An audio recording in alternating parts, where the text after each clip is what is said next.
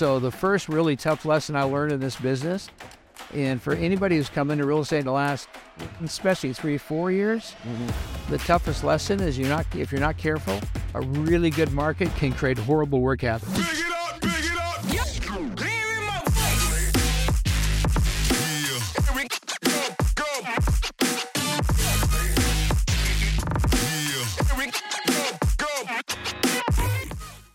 Right, welcome to Let's Talk Real with Mel. We are here with the Rick DeLuca, who needs no introduction, but I will share that some of you, you guys may not know about two and a half years ago, right before COVID, Rick joined the Exit family actually as a regional owner and the regional director for the West, Pacific West region over multiple states. But why don't you tell us kind of your, what people don't may not know, how you kind of, how you started and and take it from the beginning, assuming that we don't know who you are. Yeah.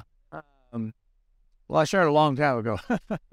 40, 50 years. Right? I'm that generation. Yeah, this is my 46th year. Okay. You know, so uh, I'm that Vietnam generation. So when I came back, I, I wasn't even 21 years old, and I was done. I don't know what to do. And I was born and raised in Southern California. So I came home and I went to work for LA County Sheriff's Office. I was a young cop, 21, 23.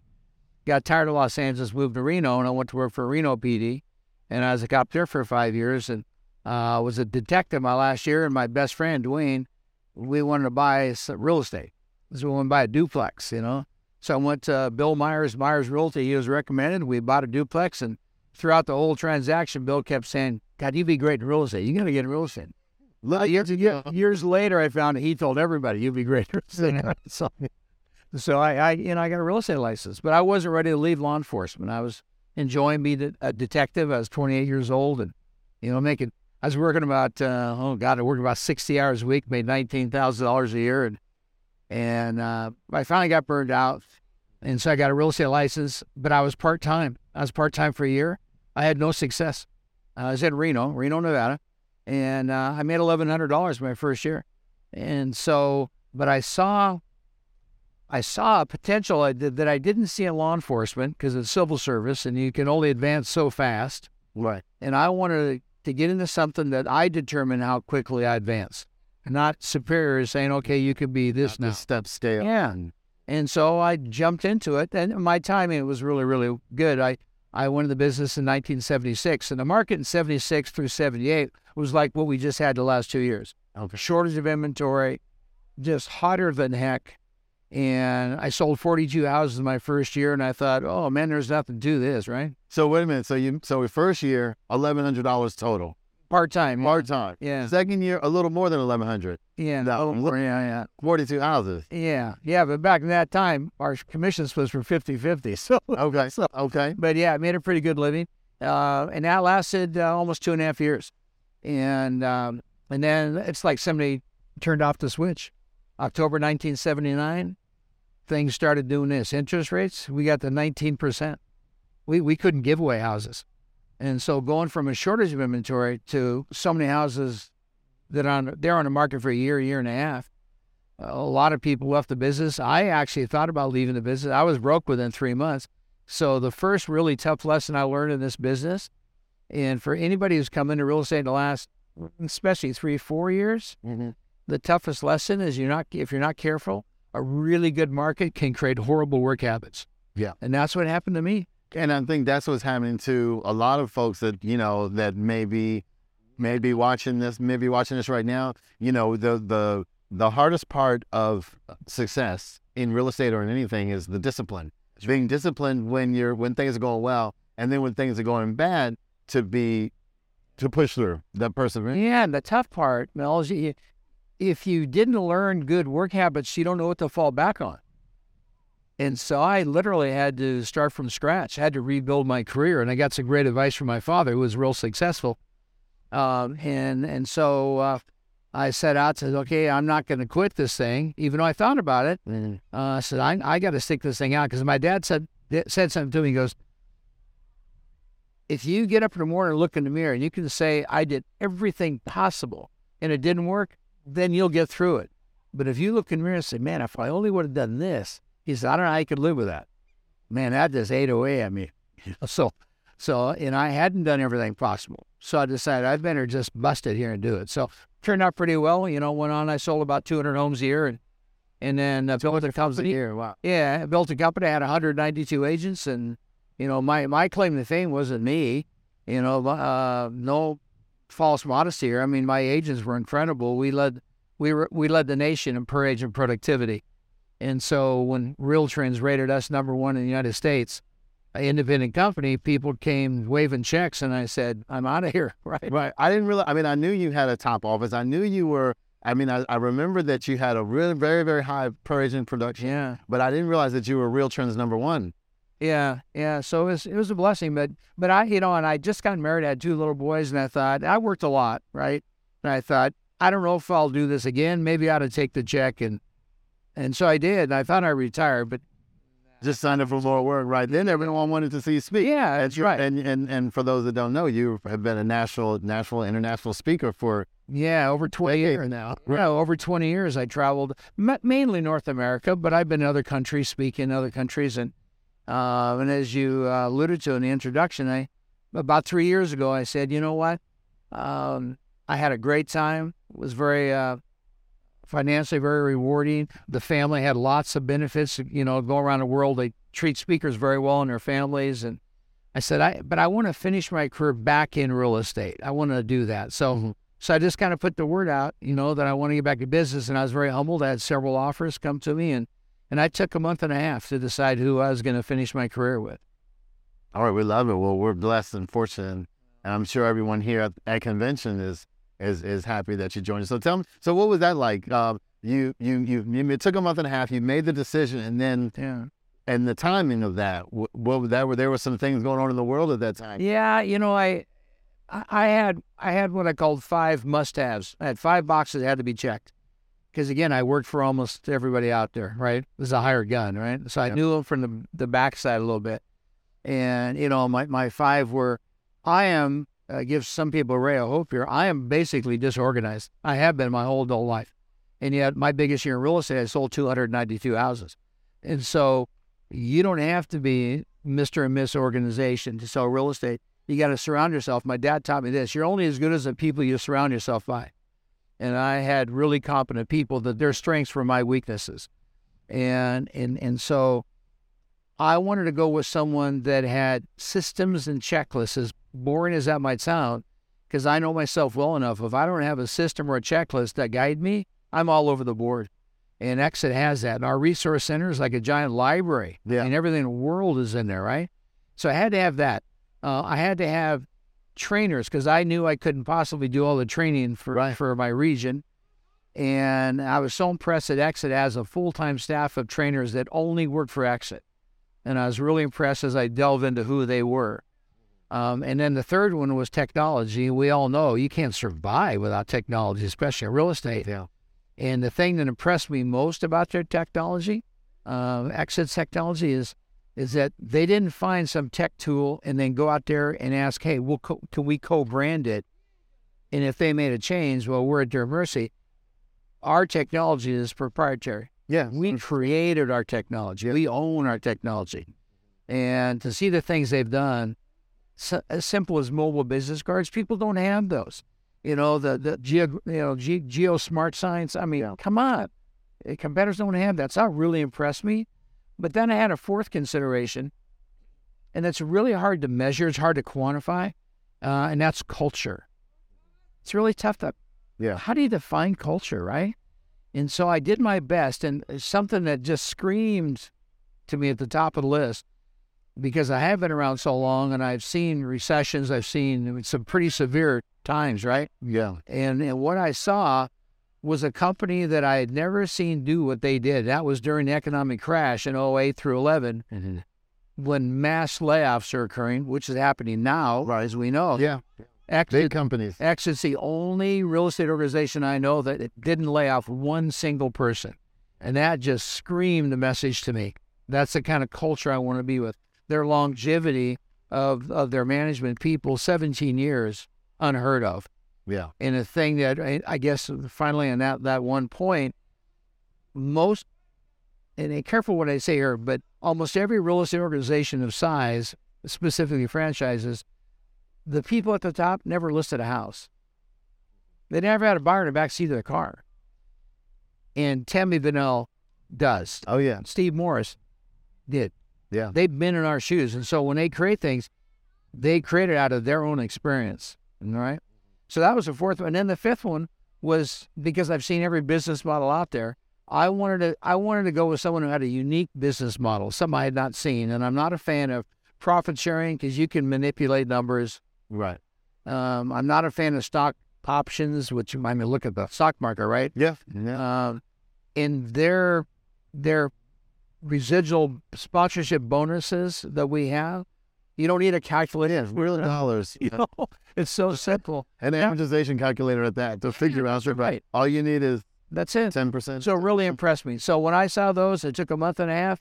Uh, I had my wife fly to Dallas to meet Tami and Bob Bob McKinnon, our director of leadership, because I had met Tami on several occasions. I spoke at the Exit Convention in 2016 in the Bahamas, and I wanted my wife's. I've learned a valuable lesson not to make major decisions without her concurrence, right? Yeah. And uh, and she said, "Man, this is the real deal." So yeah. So March March 1st, 2020, I started. Ten days later, the world changed. COVID. You really started. Yeah. So it changed up a little bit. You were planning to hit some cities and do some traveling and and I learned how to use Zoom real fast.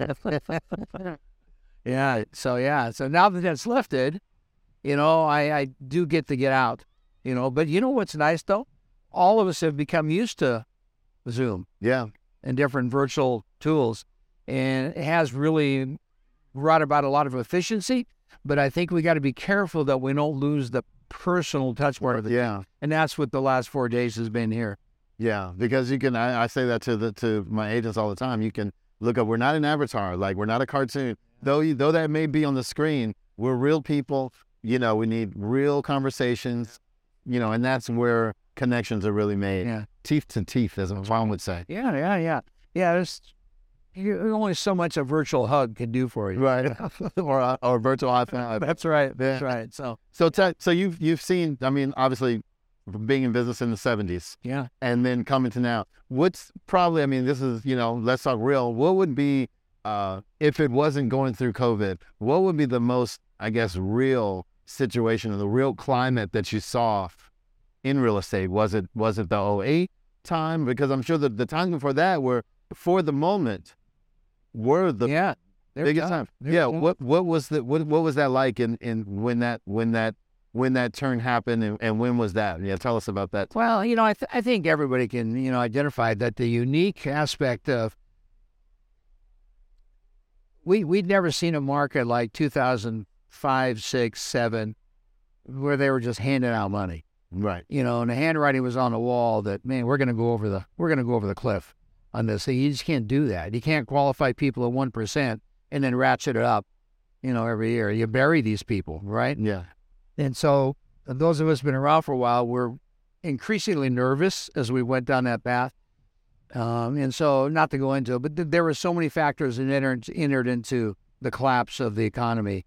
Uh, and it was scary. I mean, uh, so many people bailed in our industry and builders, they they were gone. I mean, just I- it was it was the toughest work. It was it was tougher than seventy nine to eighty two. And in the early 80s, people wanted to buy a house, but they couldn't because interest rates were so high. But they still wanted to own. And during the economic crash, people didn't want to buy real estate because that security of appreciation was taken away. The rug was pulled off from under 'em. And we'd never faced that before. You know, so that was, that was a new wrinkle. That was pretty unsettling for a lot of people. So at least in the 80s, I guess people had, you know, they could still do wrap mortgages, Absolutely. the assumptions, and some of those people were buying subject to, and you know, exactly. trying to lock in that lower financing. Right. But in the but that is a is a big difference in the 08. on- Yeah, I said, oh, you know, those of us been around a long time sit back and chuckle right now because I remember conversations in our office saying, God, if we could just get interest rates back down to 12%, we could sell houses again, you know? And now, so now here we are today.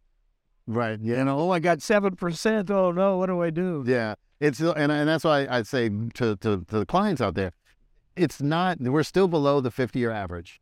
So if you look at real estate, which always appreciates, there's never been a 10 year period in history where real estate hasn't appreciated.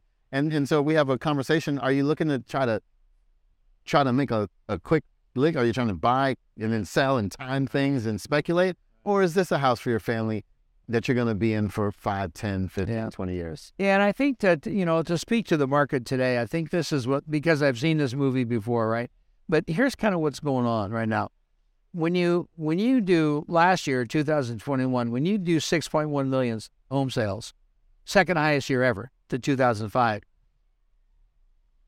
you you we kind of created this false impression of well that's the way it is now you know and then this year we don't know exactly but this year we'll probably end up as a country around probably 5.2 you know maybe somewhere in that range million sales Yeah.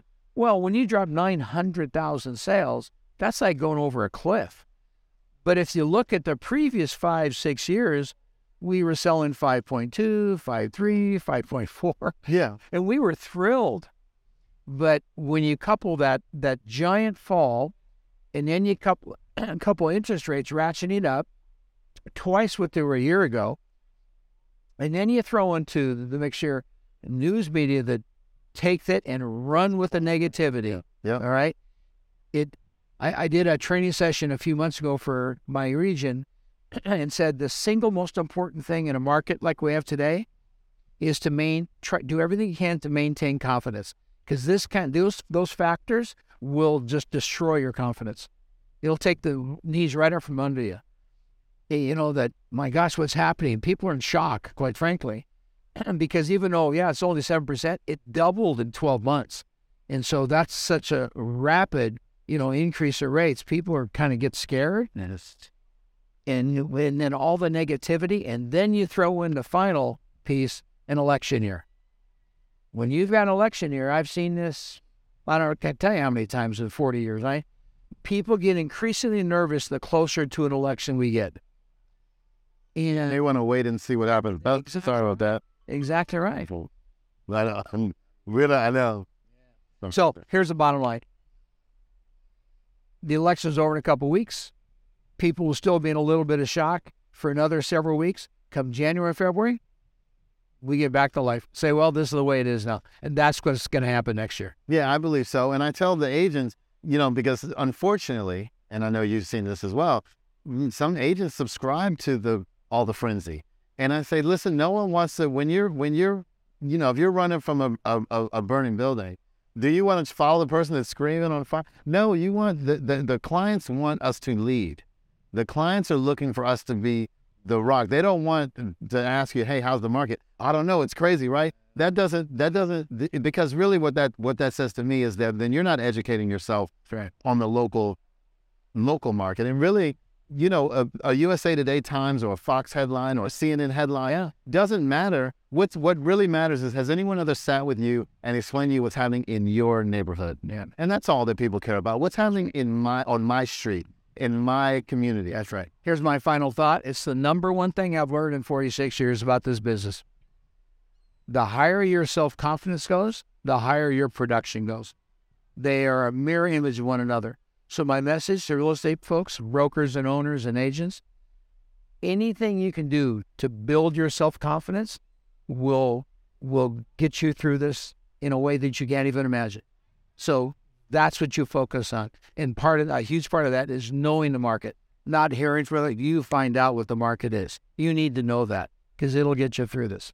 And the consumer, the consumers will know when when they say, "Well, how much is my house worth?" and you say, "Uh, about," Yeah. you know. But if you say, "No, actually, there were 17 homes that sold last month. There were three new homes that came on the market. The average sales price is X." Like when you know the numbers, the consumers will know that this person is, is knows what they're doing versus this person is winging it. I've said for years, what we do for a living is not really complicated.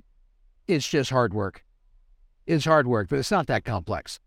But you got to know that information. If you don't, you're at the mercy of other people. So Yeah, I love it. good, good for you. Good for you for what you're doing for the industry. Oh well, thank you. And you, I mean, you've served us. Like I said, I remember you seeing you on stage, and then even years before that, you know, buying your courses, buying your stuff. I mean, I have always been a fan, and you, and and and like you said, when when the market was hot, you know, the fish jumping in the boat. But when you when you go back to fundamentals, never go out of style. You know, pick up, answer the phone when your phone rings. So, Make your make your prospecting calls. yeah. If you tell someone you're going to do something, just do it. We have a tendency in this industry to make it more complicated than it was ever intended on being. Yeah. You're right. Let me see. Let me go with the quote. I've got a quote of the day. Let me share. All right. This quote is from Eleanor Roosevelt. You gain strength, courage, and confidence by every experience in which you really stop to look fear in the face. You are able to say to yourself, I lived through this horror. I can take the next thing that comes along. Eleanor Roosevelt. And I know for some people, I don't think this is a horror that we're in, but some people are acting like it is. This is just a vicissitude. This is a vicissitude. And and we just like you said that the 6.1 million wasn't sustainable. The 2% interest rates weren't sustainable either. That's just you know, but everyone thinks that's the new norm. That if you if you if the consumers educate themselves and the agents, you know, you guys, it's your job to educate your clients, educate your friends and family on what's happening. Then lead by example. Be the rock. Be steady. That is just like you are. All right. Well, thanks. So now let me ask you if Yeah. um if uh if you you've got the the, the Pacific West region, you you're a um, regional owner as well. What if someone wanted to say I wanted I'm a I'm a top producing agent or I'm want to take that next step. I want to lead by example. I want to grow a business in in your area on the West Coast. You know, or if I'm just an agent and I want to find an uh, an office that that's going to help me grow. How, how would we how would we reach out to you? You know, probably the best way is just my email address. Okay. You know, it's R DeLuca, D E L U C A, R DeLuca at exitrealty.com.